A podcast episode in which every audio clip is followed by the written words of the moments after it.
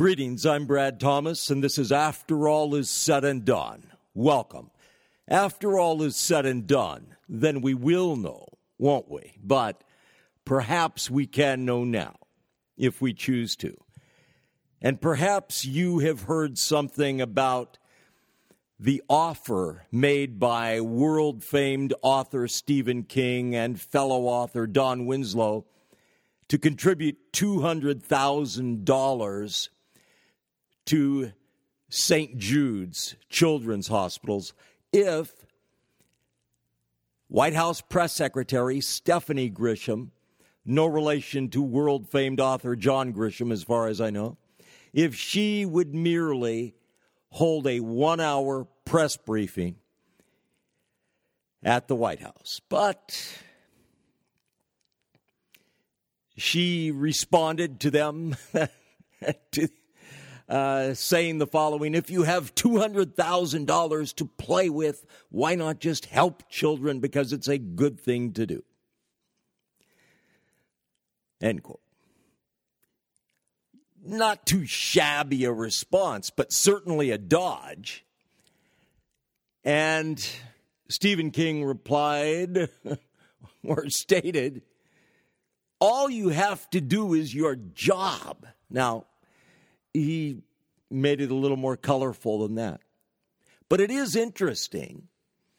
Going back, Sarah Huckabee Sanders, press secretary, loyal, faithful press secretary for President Donald Trump.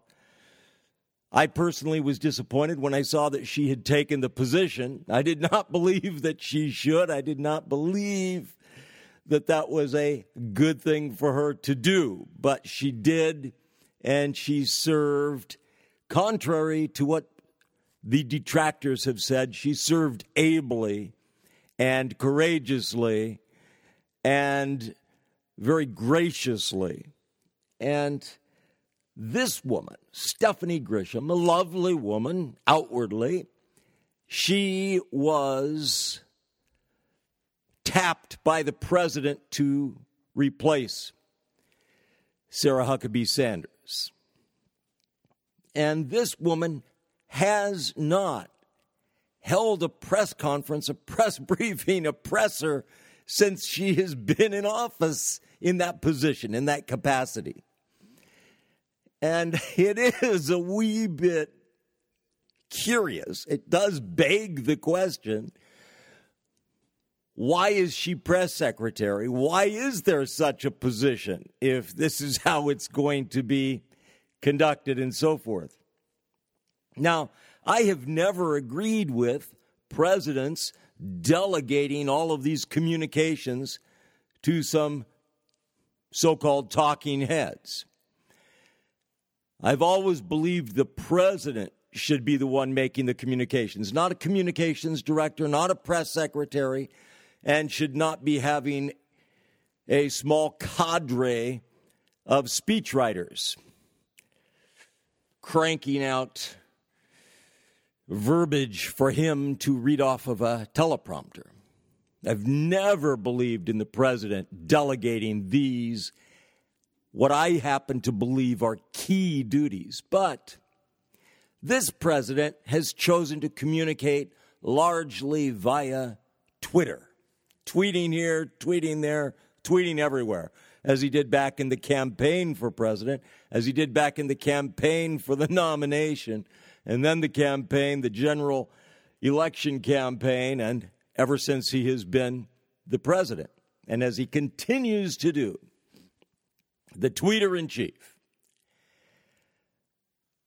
I agree that if he was going to fill this position, this press secretary should be acting in the way that people are accustomed with press secretaries functioning. However, I just disagree with the function altogether. And I would have preferred if he had simply left that position vacant rather than filling it with a person who would then not function in that capacity. But you know, it's his prerogative to do what he will in that regard. I would prefer if he would, even though I don't believe in presidents delegating such things, in the case of this president, I would prefer for him to delegate his communications to others and not to communicate. That's my preference, given how he does communicate. And the same thing holds true with regard to this Stephanie Grisham. The few things that I've seen attributed to her have been nothing short of shocking. So I think it is a good thing that she is keeping a low profile comparatively. That is, by not having these addresses, even though, in point of fact, things still keep coming out and they have been rather explosive as far as I'm concerned. But this St. Jude's Children's Hospitals. what a wonderful, amazing, magnificent legacy for Danny Thomas. No relation. Danny Thomas, his daughter Marlo, has carried on there. What an outstanding organization, what an outstanding charity. And Danny, I never heard or saw anything to speak of from him with regard to his life as an entertainer, except on a TV program. But it is a very rare individual in the entertainment industry or in politics or in business or in any walk of life that leaves such an outstanding legacy as Danny Thomas did. But, moving on, speaking of speaking, and of course, we have the presidential primaries practically underfoot, underway, as well as caucuses like in Iowa and so forth. All the excitement, you know, just brewing and brimming over practically here uh, during the Ice Age season. It takes a tough breed of people to be so energized and excited about these things as to go out to the Iowa caucuses. But speaking of speaking, John Bolton, John Bolton, late of the Trump administration. John Bolton, who served in a couple capacities, including at the UN and then as national security advisor and so on and so forth. And as far as I'm concerned, an outstanding, outstanding administration figure. But who was removed, as it were, you know, call it a resignation, call it a firing, whatever you want. But this president does not believe in keeping the better people around. and it's just kind of a, uh, a revolving door situation, reminiscent of a couple other previous administrations where there was just a continual oh, musical chairs of people coming and going. But John Bolton said that Donald Trump, the president, is engaging in a rhetorical policy concerning the so called denuclearization of North Korea. And he's engaging in this policy not just himself, but then through other major administration figures such as Mike Pompeo and so forth. But all of the hoopla and faldra and fiddle-dee-dee about removing nuclear weapons from North Korea, making North Korea the North Korean communist, vicious, brutal, satanic regime of the Kim family, making North Korea a good neighbor, a responsible neighbor, and a, you know, a wonderful, responsible member of the international community and so on and so forth, that it is a rhetorical policy. It is a paper tiger policy and that in point of fact, nothing good is going to come from it. I happen to absolutely agree with John Bolton about that. But regarding other matters that this president, President Trump, is personally responsible for, among those that immediately come to mind, there's the matter of the war being waged by the Islamist regime of Turkey. Oh, I know. It supposedly is a secular government, a secular regime. It's an Islamist regime by a different name. The war that they are prosecuting against the Kurds, against the Kurds in Syria and uh, elsewhere, Iraq and so forth, and in Syria, but against the Kurds. Really intent on destroying the Kurds, annihilating the Kurdish peoples, expunging them from the face of the earth because of labeling all of the Kurds as being terrorists. No power can stop us, says the outstanding leader of Turkey, President Recep Tayyip Erdogan, who, of course, was emboldened to launch this war by none other than President Donald Trump, who somehow or other, despite his infallible wisdom, failed to recognize what would immediately take place when he tacitly encouraged Erdogan to do this. Monstrous evil. And so the president has been furiously engaging in damage control and having his staff engage in damage control ever since.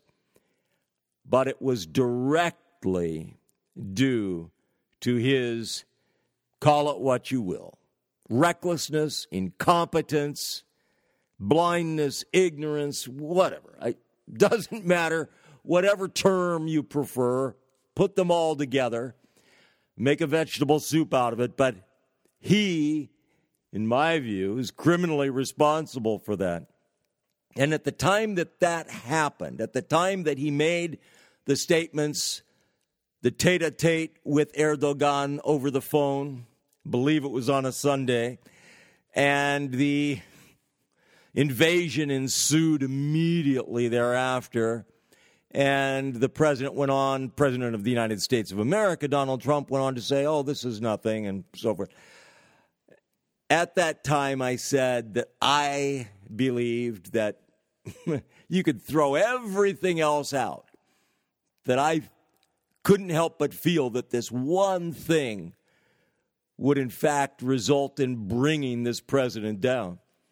Not that he would be prosecuted for it but that he would be judged for it, punished for it. But meanwhile, another one of his Islamist buddies and pals and friends, none other than in Saudi Arabia, Prince Mohammed bin Salman, murderer, destroyer extraordinaire. There in Saudi Arabia, heir apparent for the Saudi royal regime, a place where the Donald and his family, I'll say, have been very interested in and active in trying to uh, do business, personal business, very profitably. And so it has perhaps perhaps, uh, you know, had some influence on on how dear old Prince there is viewed by this administration. But anyway, there was finally this trial, this show trial, this kangaroo trial, which was to try those who were accused of being responsible for the assassination, murder of Jamal Khashoggi. journalist from Saudi Arabia working in the United States of America and who was slaughtered at the Saudi consulate in Istanbul when he went to get a marriage license. Blindly, ignorantly, foolishly, naively blundered in and was slaughtered. But fascinatingly enough, who would have dreamt that there would be such an outcome? This trial that was held, guess what? Five of those who were engaged in committing the murder have been sentenced to death. But the most senior officials who were implicated, including an advisor to Crown Prince Mohammed bin Salman. They have been absolved of all wrongdoing. They have been cleared of any responsibility in this terrible affair. They had nothing to do with it. They had no idea what was being done. Just a wonderful whitewashing mechanism. And this is reminiscent of the activities, the cover ups, and what have you of some other high and mighty figures, not just in the Middle East, not just in Central Asia, not just on the European continent, in Russia, and so forth, but in the United States of America. even as high and mighty as presidents uh, in previous capacities before the presidency and perchance while president. But uh, were various different underlings, lackeys, who have committed evil on their behalf, have then been hung out to dry, have been executed, have been eliminated, and thereby all word, all evidence concerning the evil doings have been safely sanitized and awayed with. And so too here. Not only has Crown Prince Mohammed bin Salman been spared any any blame here, but even his most senior officials. Yes. And so he can continue to be good friends with the likes of the president and the international community and what have you. Perchance you heard tell about the goings on, what took place speaking of Islamist regimes and the wonderful, wonderful Iranian Islamist regime. Back in November, back when there were protests, heavily student protests, but by other citizens and so forth, against the regime because of all of the harm being done by the regime to the Iranian people. In particular, it was concerning a 50% increase, spike in fuel prices. and the protest, it spread across 100 Iranian cities but in the middle of November.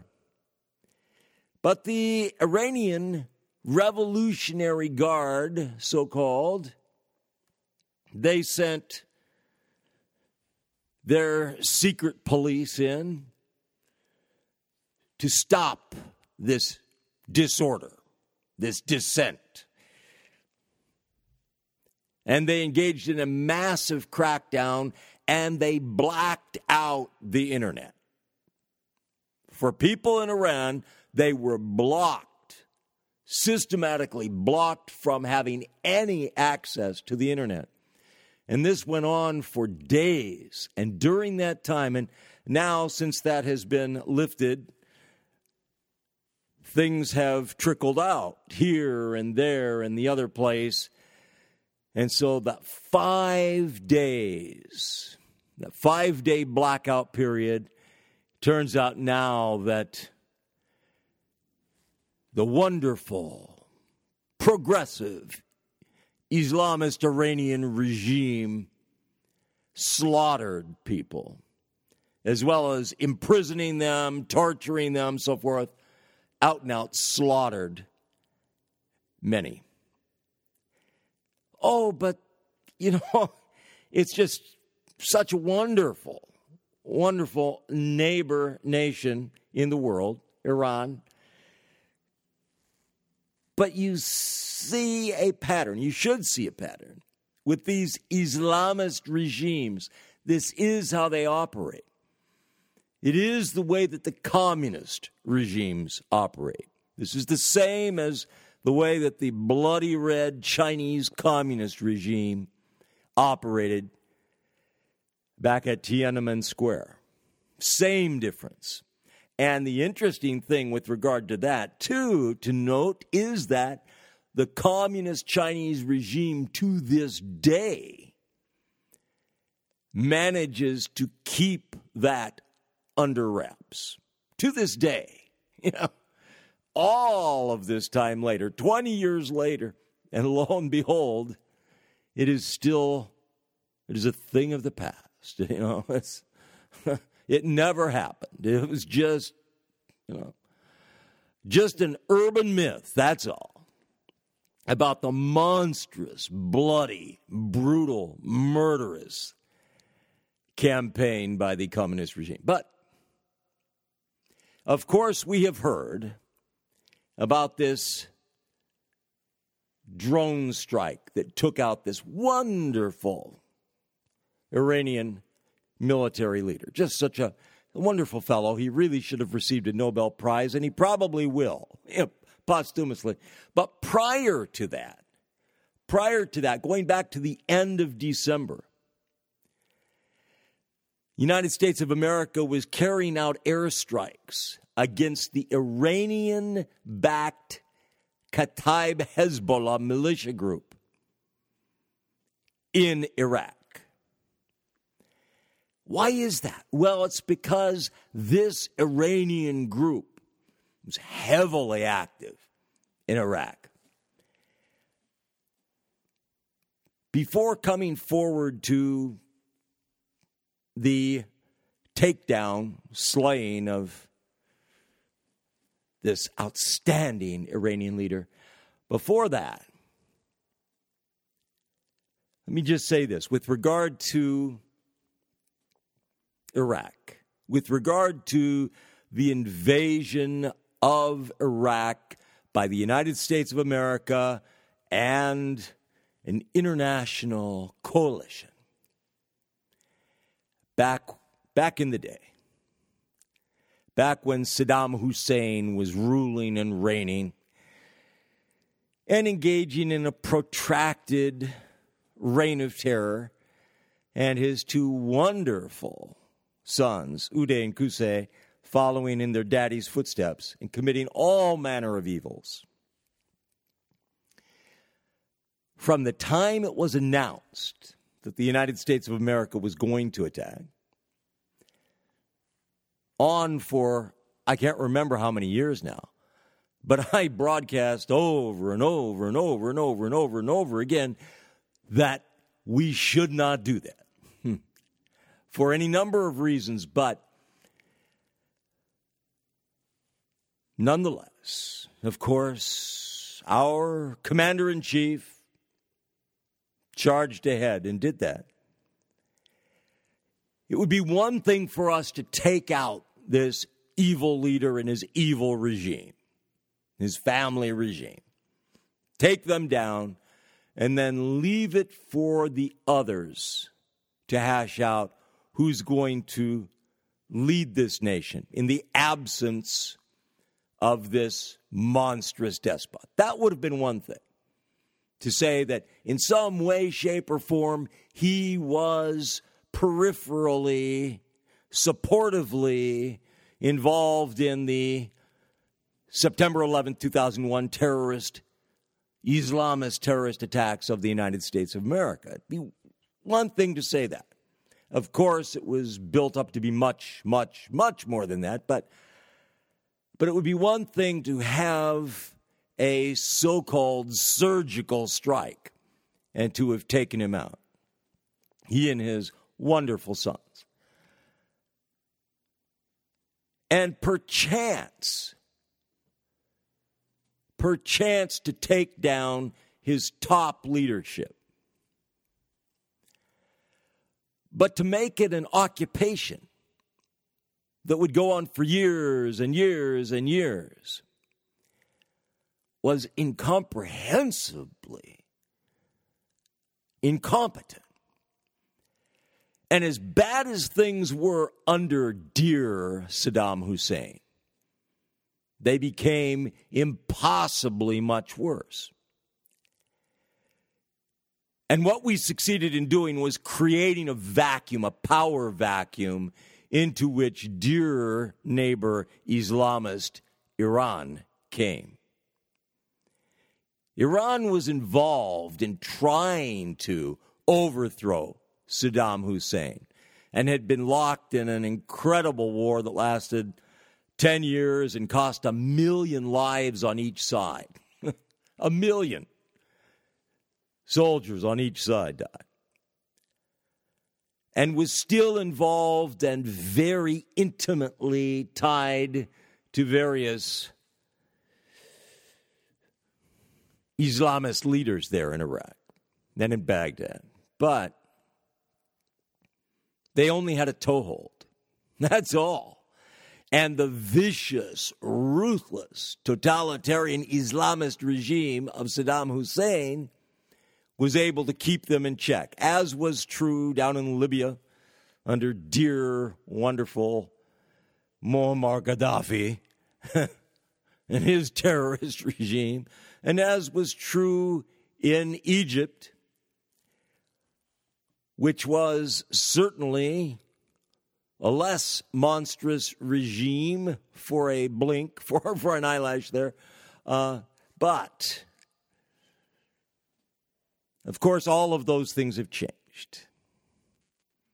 Then there's the monstrous regime in Syria, Bashar al Assad. But lo and behold, taking out the Saddam Hussein regime and occupying that nation and doing all of the wonderful peacemaking initiatives that we have there, as well as in Afghanistan, it actually resulted in some terrible things. Not only monstrous, gruesome maimings, mutilations, destruction of so many U.S. and allied troops, but also in the slaughters of so many Jews and Christians.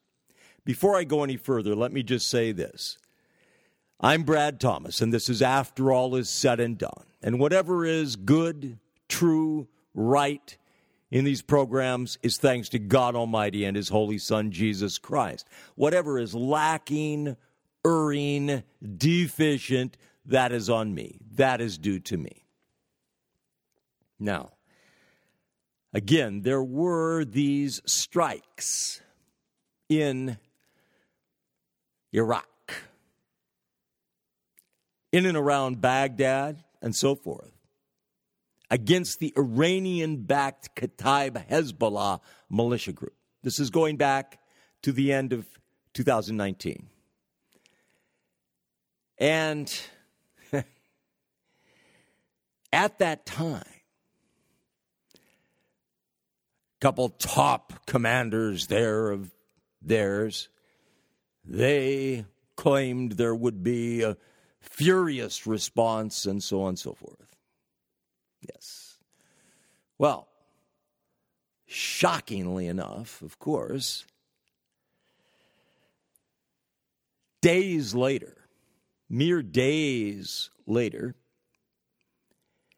the United States of America, the United States military, under the leadership of the Commander in Chief, Donald Trump, engaged in this takedown mission against General Soleimani, who has been praised to the heights as being wonderful. Major General Qasim Soleimani, who was in charge of the Quds Force of the Islamic Revolutionary Guard Corps. And he was in Iraq. He was at Baghdad International Airport. And he was with some others, other major figures there.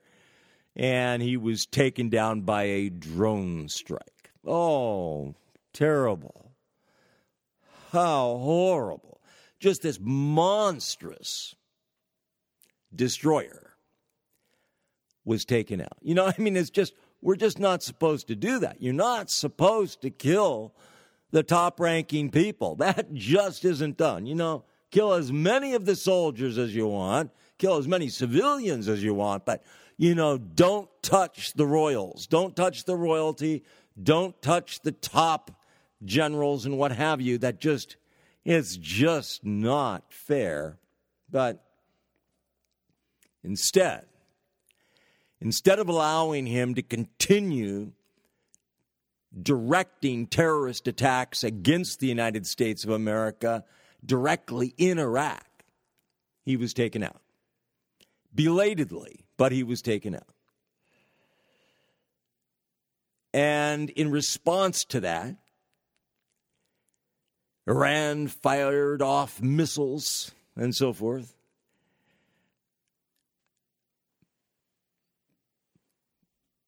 But not only targeting U.S. forces in Iraq, but it amounted to more than that. As you know, as you've heard, they managed to shoot down a Ukrainian international airliner. Just uh, breathtaking killed 176 people, including a significant number of Canadians. And, uh, but they meant well, you know. I mean, it was it was just accidental. They didn't really mean for that to happen. It reminds me so much of the shooting down of the jets over Ukraine by the whatever you want to call them Russian troops and Russian sympathizer Ukraine militia and so forth. Very similar thing, and which was blamed by them on, on the Ukraine forces that they've been trying to destroy, invading Ukraine and trying to destroy all Ukraine defense, blamed it on Ukraine defense, and utterly denied it having anything to do with it. Just a very, very similar kind of thing. But uh, in addition to the aforementioned Soleimani, also a high ranking Iraqi chief, Abu Mahdi al Mohandes, and some others were killed. Some other destroyers in arms were killed. And again, belatedly, Well, Mike Pompeo, Secretary of State, Donald Trump's dutiful secretary, who has been so active in the peace initiatives with Kim Jong un's vicious, ruthless, murderous, communist North Korean regime. Secretary of State Mike Pompeo, he stated that the now late Iranian Major General Qasem Soleimani that he posed an imminent threat to the United States of America, to Americans in the Middle East, and was in the process of finalizing the planning and precipitating the execution of attacks against American embassies in the region, among other things. Also against American military bases and other facilities, other American facilities throughout the whole region. At the time that the decision was made to take out Soleimani. The president, he stated that he believed that four embassies of the United States of America were going to be attacked murderously, destroyed, and of course, great loss of American lives. But at the same time, on the same day that American forces took out Soleimani, they also initiated another secret mission. And it was targeting a senior Iranian official who was in Yemen. But this strike targeting Abdul Reza Shahlai who essentially is a terrorist financier, but also a key commander of the Quds force, the notorious Quds force that Soleimani was in charge of. He wasn't killed. No, the operation was a bust. And if it had been a success, it would have been mentioned at the same time as the acknowledgments and so forth were made concerning the takedown of Soleimani. But this Major General Qasem Soleimani, again, head of Iran's notorious Quds force, who was so active in Iraq against the United States of America and international forces, coalition forces, he is known to have been responsible. He is at least honored, if you will, as being responsible for the monstrous reign of unspeakable suffering and death that has been committed against U.S. and allied troops in Iraq via IEDs, but a an especially notorious IED, an EFP, explosively formed penetrator, which is a weapon of Iranian engineering. And was used so heavily by the Shiite militias who were backed by, supported by the Iranians. And just a more monstrous weapon there hasn't been. But again, he's a wonderful person. And I have really, I would, I can't say I have no doubt, but I will not be faintly surprised if somehow the Nobel organization manages to posthumously award him with something. I, I don't know. Peace Prize, you know, something like that, something fitting. The Nobel organization, which, yes, has ties to any number of terrible, terrible, monstrous leaders down through modern times. Interestingly enough, though, since this targeted execution, if you will, of Soleimani, many, many, many tens of thousands of Iranian people have been shown to pour out on the streets of Iran and engage in dramatic mourning and what have you for this great man, even though back in November, this Iranian regime, of which he was such a powerful, integral part, was monstrously, murderously, brutally attacking people like this in Iran. Amazing. But uh, perhaps we have made him popular. Perhaps. Uh, I tend to think it's more a matter of that this is all cooked up and orchestrated and what have you, such as the photos of him that the photo placards that people are carrying around and, that are all all the same and that are all professionally made and so on and so forth. But anyway,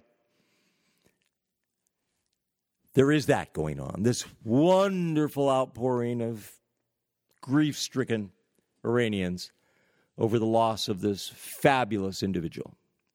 Now, the President of the United States, he stated that uh, he and the United States of America, the United States military, had targeted 52 Iranian sites for attack in the case that Iran should strike any Americans or American assets. So he delivered that message that Iran will be hit very fast and very hard. Of course, how did he communicate this message? Of course, by Twitter. Tweeted it Tweety Bird. So, what is the offshoot of this? What is going to be happening? Well, going back to December, all the way up to now, we have call up of troops, mobilization of troops, deployment of troops sending thousands of soldiers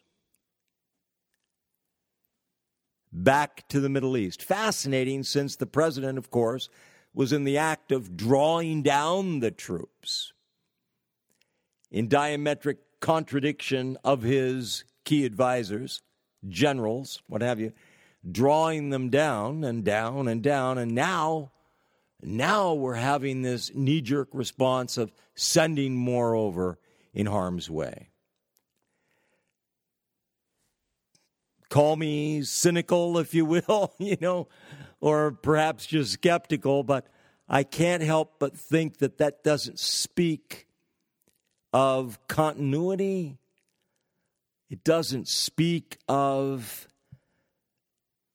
strength. It speaks of fear and panic, really. It's a matter of being caused to react by your enemy. And in a way that I happen to think is very unwise, very foolish. But again, wonderful Iran, wonderful Islamist regime, Iran. Well,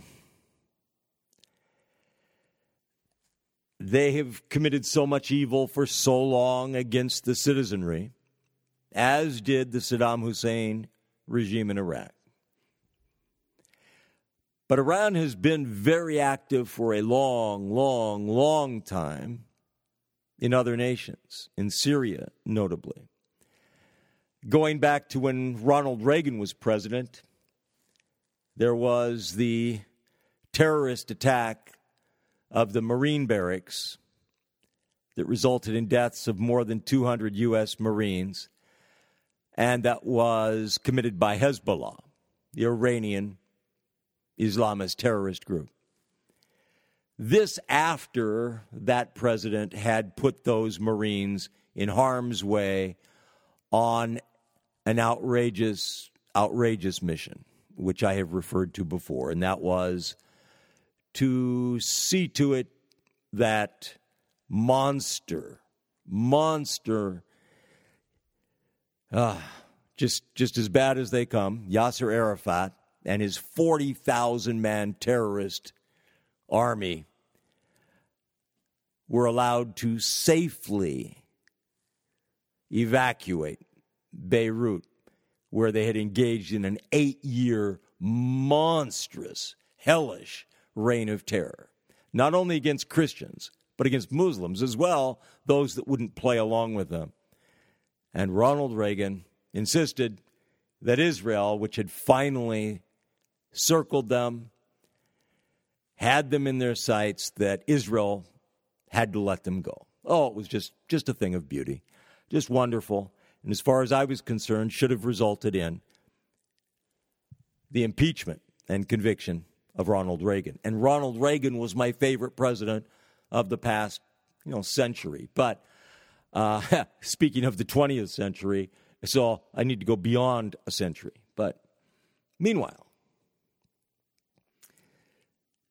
this outstanding work of Iran to take down this Ukrainian International Airlines flight. Just extraordinary. And it's just what these do. It is what they do. It resulted in the deaths, the murders of 63 Canadians. And I thought it was interesting, to put it gently, uh, coverage that I saw concerning Canada and its Prime Minister Trudeau that this may upset relations between Canada and the United States of America. Oh dear. Oh, that really is a pity, isn't it? That it should upset our relations because Trudeau et al., not to be confused with El Al Airlines of Israel, but Trudeau and Company, let me say that, that they then are of the opinion that President Trump is to blame for this for this terrorist rocket attack that resulted in the crash of the Ukrainian jetliner which resulted in the deaths of 176 passengers and crew. Yeah. Of course, it's not the Islamists that are to blame. Oh, heavens, no. Those who shot it down, no, it's not them to blame. Meanwhile, again, back in the same general area, in the North Arabian Sea, a United States Navy destroyer was nearly attacked, rammed by a Russian warship. And it was uh, a game of chicken on the high seas, but engaged unilaterally by the Russian regime of Vladimir Putin.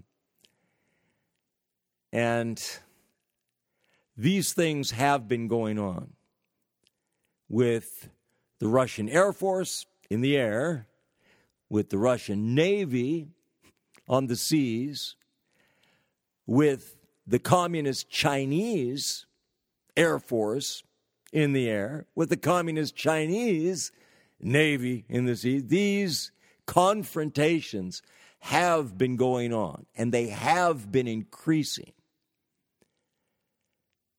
So they have been being committed with increasing frequency and danger. And one might say, well, you know, one might opine that these are just, oh, well, this is just empty saber rattling. But perhaps, just perhaps, it's something more than that. It's stunting to see how the U.S. will react and trying to provoke an attack and to draw them in, that sort of thing. But it has been stated that uh, these ongoing events, the tensions between the United States of America and Iran, have affected the politics of the impeachment of President Trump.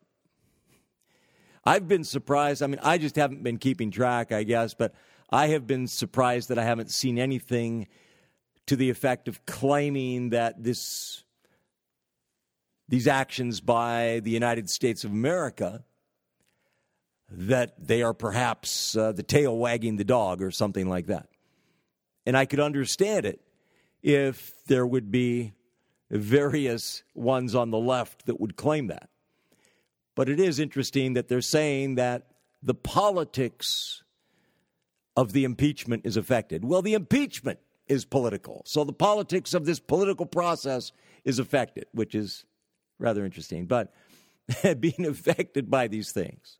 Speaking of politics, a certain presidential aspirant, an often aspirant, former Vice President Joe Biden, former U.S. Senator Joe Biden, he has stated that he would nominate none other than former President Barack Hussein Obama, former Senator Barack Hussein Obama, that he would nominate him to the United States Supreme Court if Barack Hussein Obama would humble himself to take that position. No, not his words, mine, but if he would take that position, if he were offered that. I think that is remarkable, don't you?